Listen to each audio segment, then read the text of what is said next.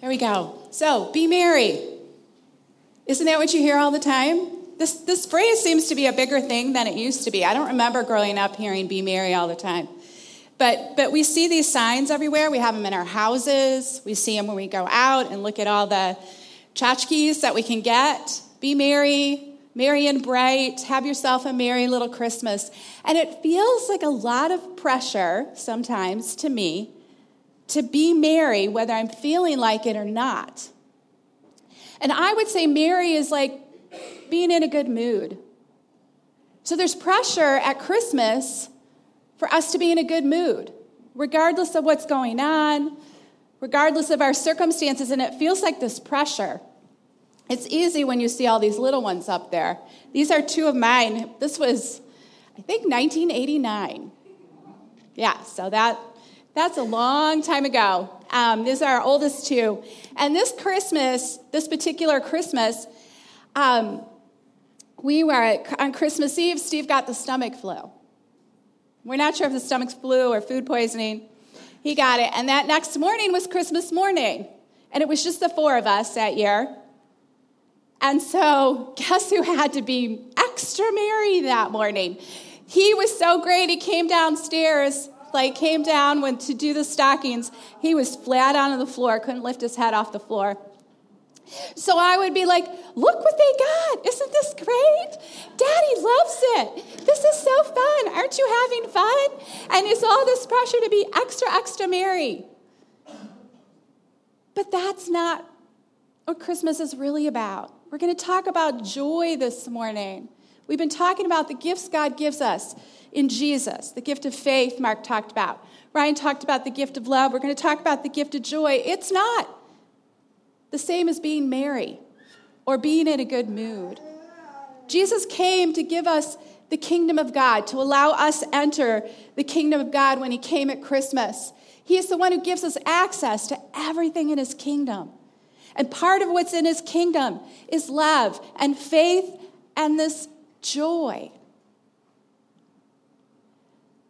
And it, Romans tells us, for the kingdom of God is not a matter of what we eat or drink, but of living a life of goodness and peace and joy in the Holy Spirit. But how many of us really feel like we're living a life of joy? Well, let's look at what it is. I had a really hard time defining joy. It's like love. It's like I can see it, I know what it looks like, I know it when I feel it, but to define it is really difficult. So let's look at the Christmas story. We're going to look at the shepherds and talk about joy a little bit through that perspective. And there were shepherds living out in the fields nearby, keeping watch over their flocks at night. An angel of the Lord appeared to them, and the glory of the Lord shone around them, and they were terrified. I would too, be too. But the angel said to them, Don't be afraid. I bring you good news that will cause you great joy for all the people.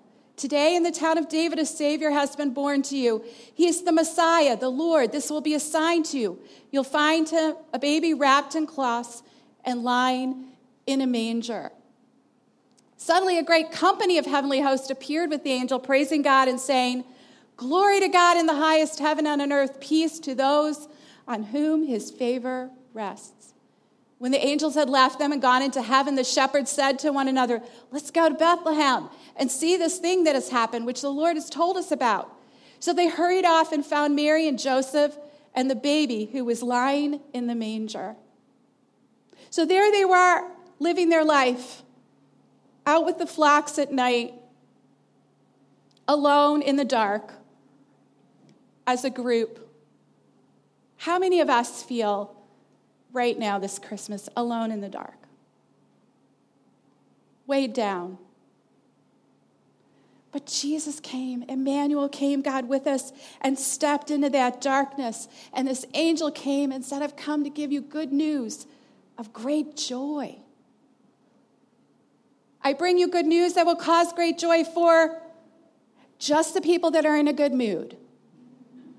I bring you good news of great joy for the people that everything's going the way it should. No, for all the people. That word joy, or first, the good news, is euangelizo. to announce good news. And last summer, I, I, talked about this word a little bit that what it was was a messenger would come from whoever the ruler was, whether it was Caesar or Herod, the monarchy, and they would come and they would announce throughout the land. They'd be sent out to announce something like a new king is born, a victory has been won, there's a wedding going to take place and announce that good news. And the good news of the gospel brings great joy, gladness, delight. You will find, where it says great joy, you will find often in the New Testament, especially, but in the Old too. Whenever joy is mentioned, there's always that extra word there great joy, fullness of joy, joy to overflowing. It's not just a little tiny joy, it's a joy that takes over everything. This joy is radical and powerful. It breaks into the darkness, bringing a multitude of angels, and announces that a new king has been born. A new regime is in place. A new future is here. All will be made whole again because of God's love for us. This joy changes lives and changes history.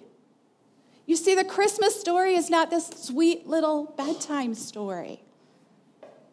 We read it, and they're cute, the little baby, and Mary and Joseph, and so sweet.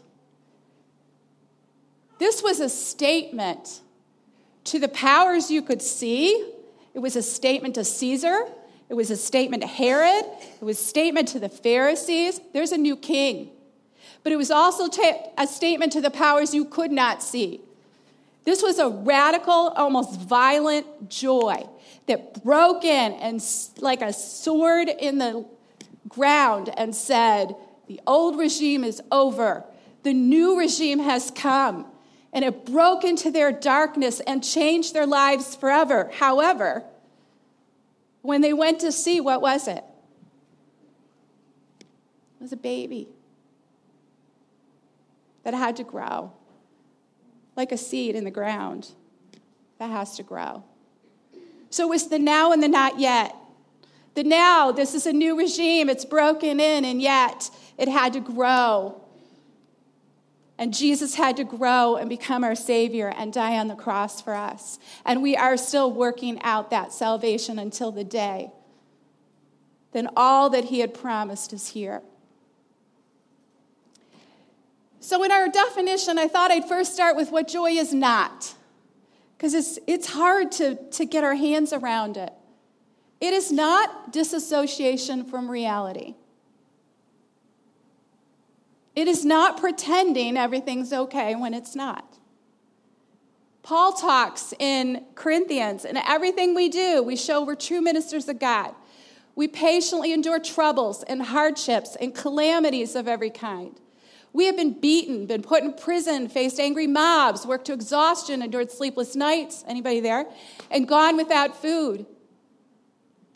He's not putting his head in the sand, is he?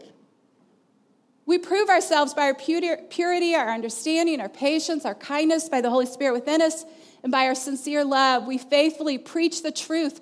God's power is working in us. We use the weapons of righteousness in the right hand for attack and the left hand for defense.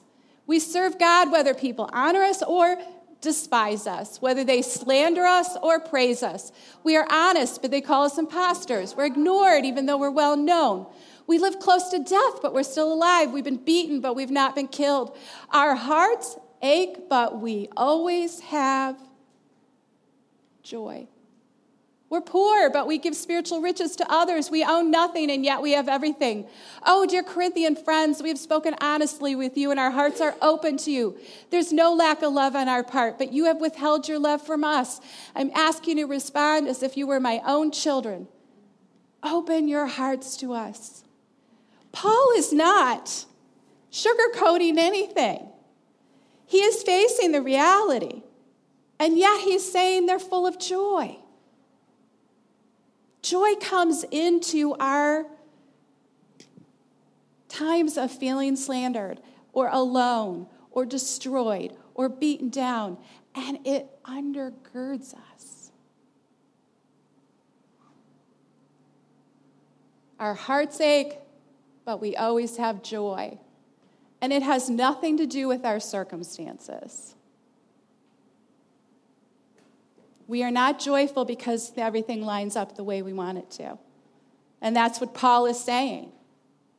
There's something called the Stockdale paradox. Have you ever heard of that? So, in Great to Good by Jim Collins, it's a business book. But he interviewed an Admiral Stockdale. And Admiral Stockdale had, was a prisoner of war in Vietnam for seven years. And he survived starving, beating, all of this. And he, he said, You know, how did you survive? He said, Well, I, I faced reality, but I still remained with hope that the future would, would come, that I would get out. He said, Who were the ones that didn't do well? He said, The optimists didn't do well. The optimists were the ones that said, Oh, by Christmas, get out. By Easter, I'll be out.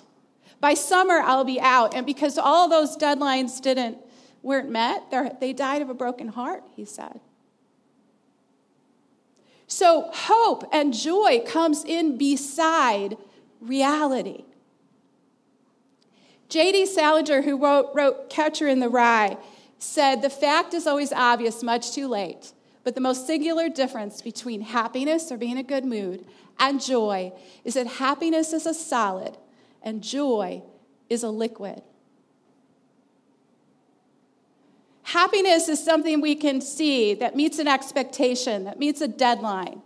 It's something that we react to that's solid. But joy, joy can bubble up like an oil, like water. It can seep into our bones. It becomes a part of who we are and infiltrates all of it.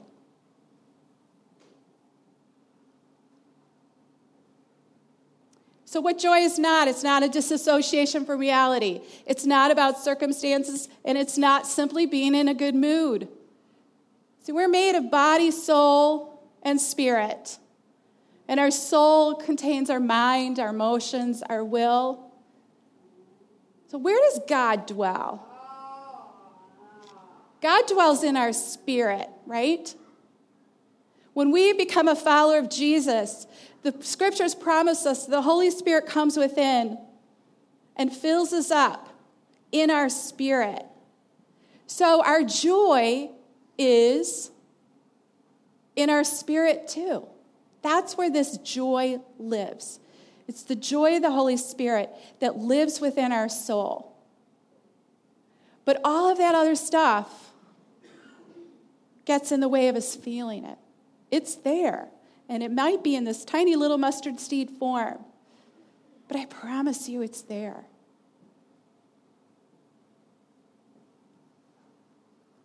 So, what is joy?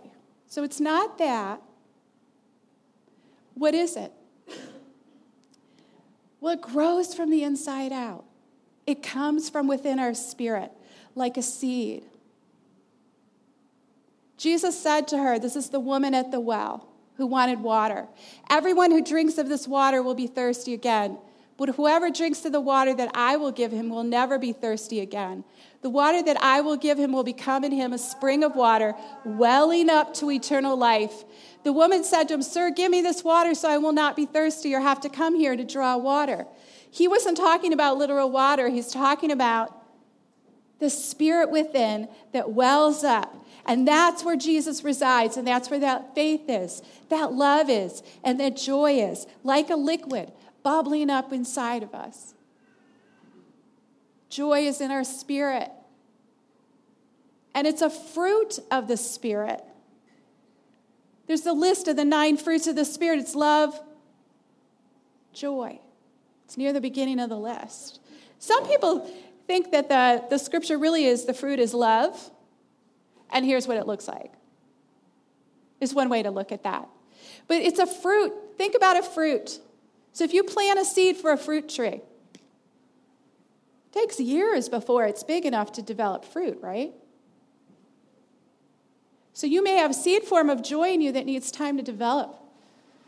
Needs water and sunshine, needs light and time to grow, and then it produces the fruit. And then does the fruit tree eat its own fruit?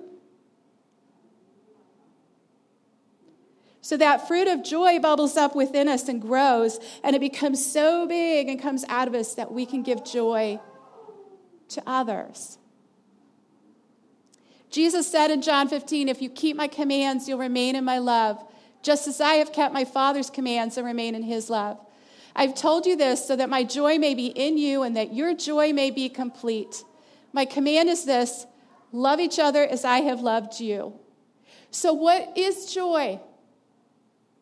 As a fruit of the Spirit, it is loving one another. He says, Follow my commands and you'll be joyful. And we think, oh, it means, you know, don't smoke and don't drink too much. And no, what does it mean? To love one another. That's what we've been commanded. So this joy bubbles up. And it's joy again. Here it is. My joy may be complete. It's extreme joy, filled to capacity, flood. It's pervasive. And it allows us then to Love one another. It's a fruit that's produced and given away.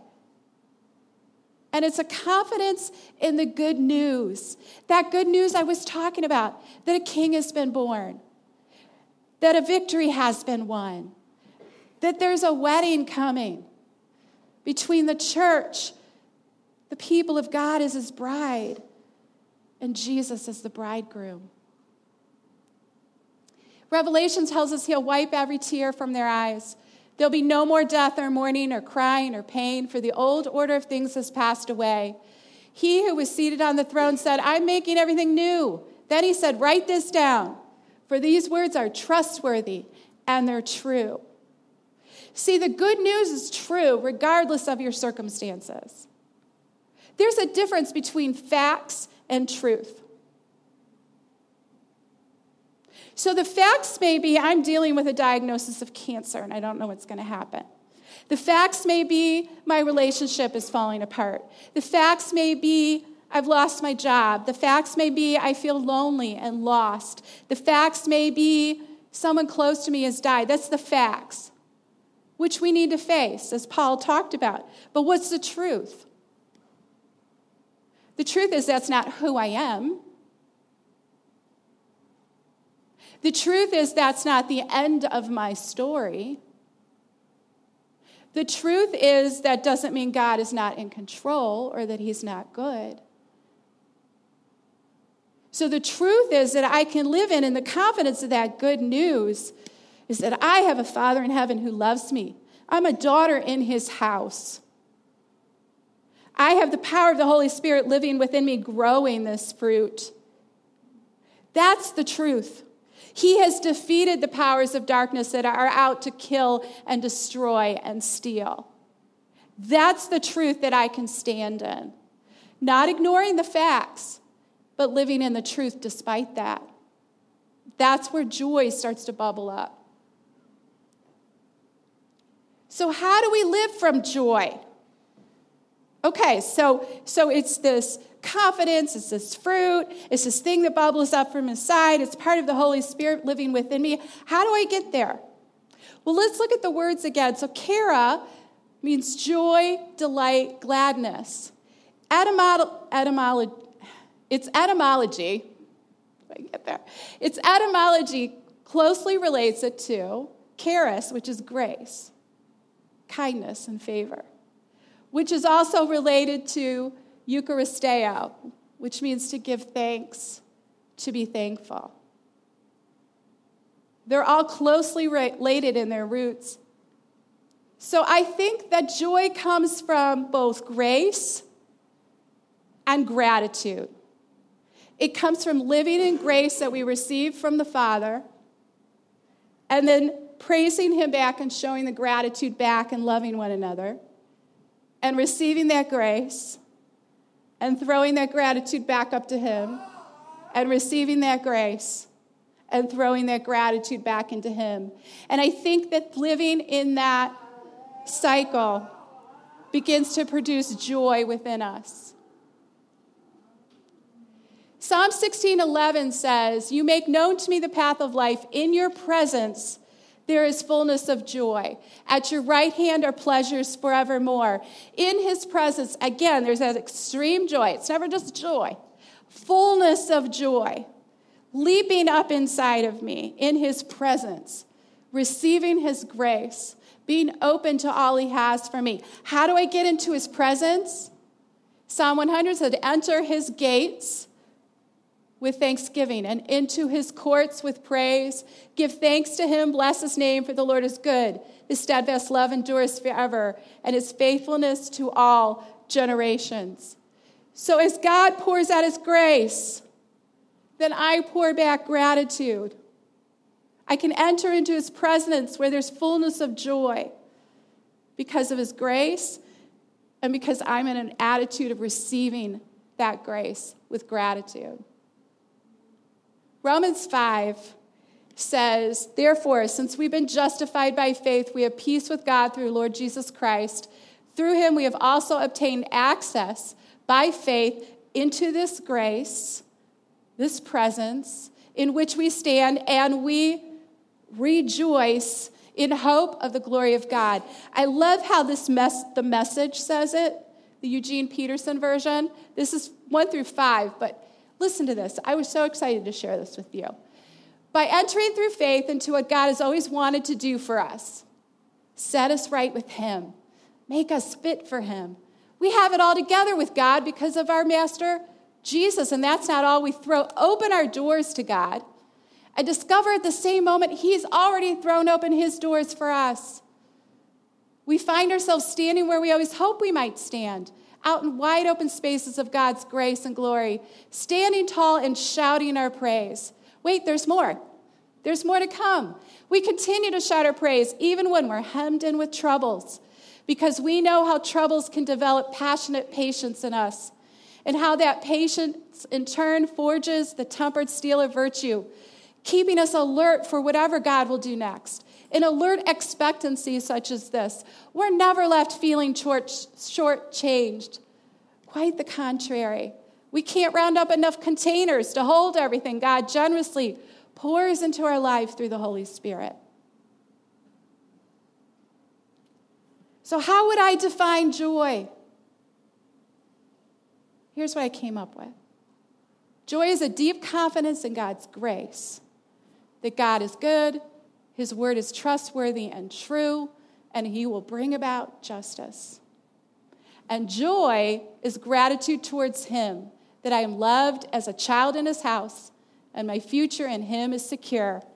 So I am now free to love others. How do I know this? Jesus.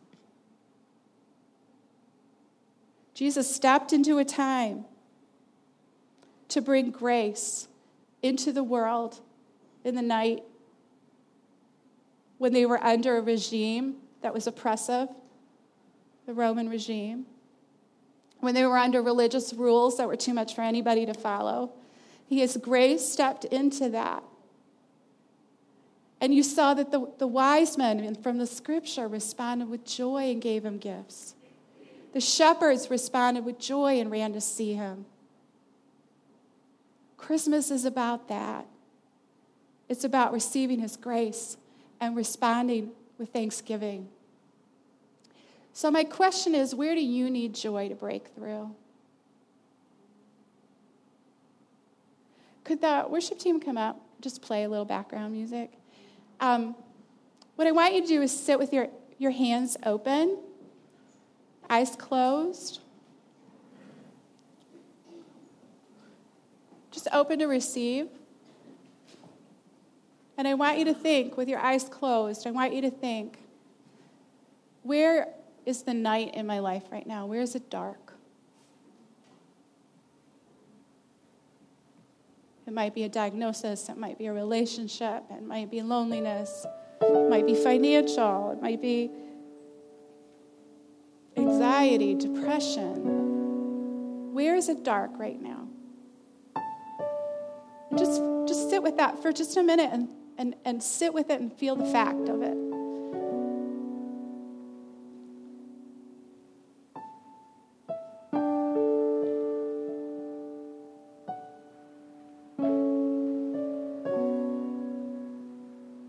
And now I want you to ask Jesus, who, who wants to break into your night.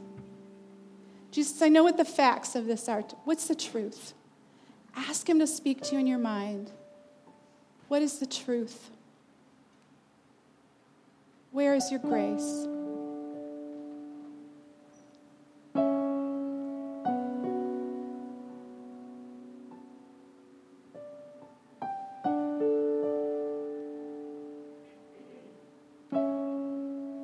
And I want you to take all those facts up in a bundle.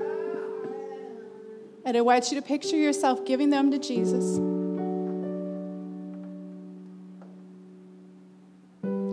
He takes them and then he hands you grace. He hands you the truth. And I want you to hold the truth. Augustine said God gives us wants to give us good gifts, but too often our hands are too full of other things. So I want you to rid yourself of those facts. Open your hands so he can fill them with his grace and with his truth.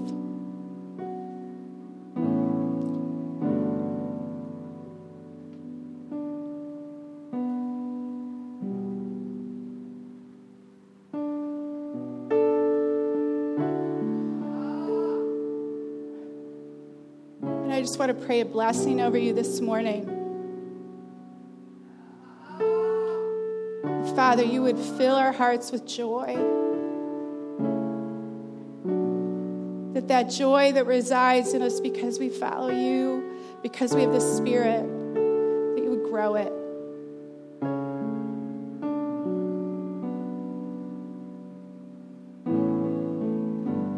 That it would undergird us. That we could stand on its ground of being, of joy. That it would be that eternal bass note humming through the song of our life this Christmas. Just fill them up with your joy as a liquid, that they might feel the oil of your joy bubble up from within, seep into their bones, and steady them throughout Christmas.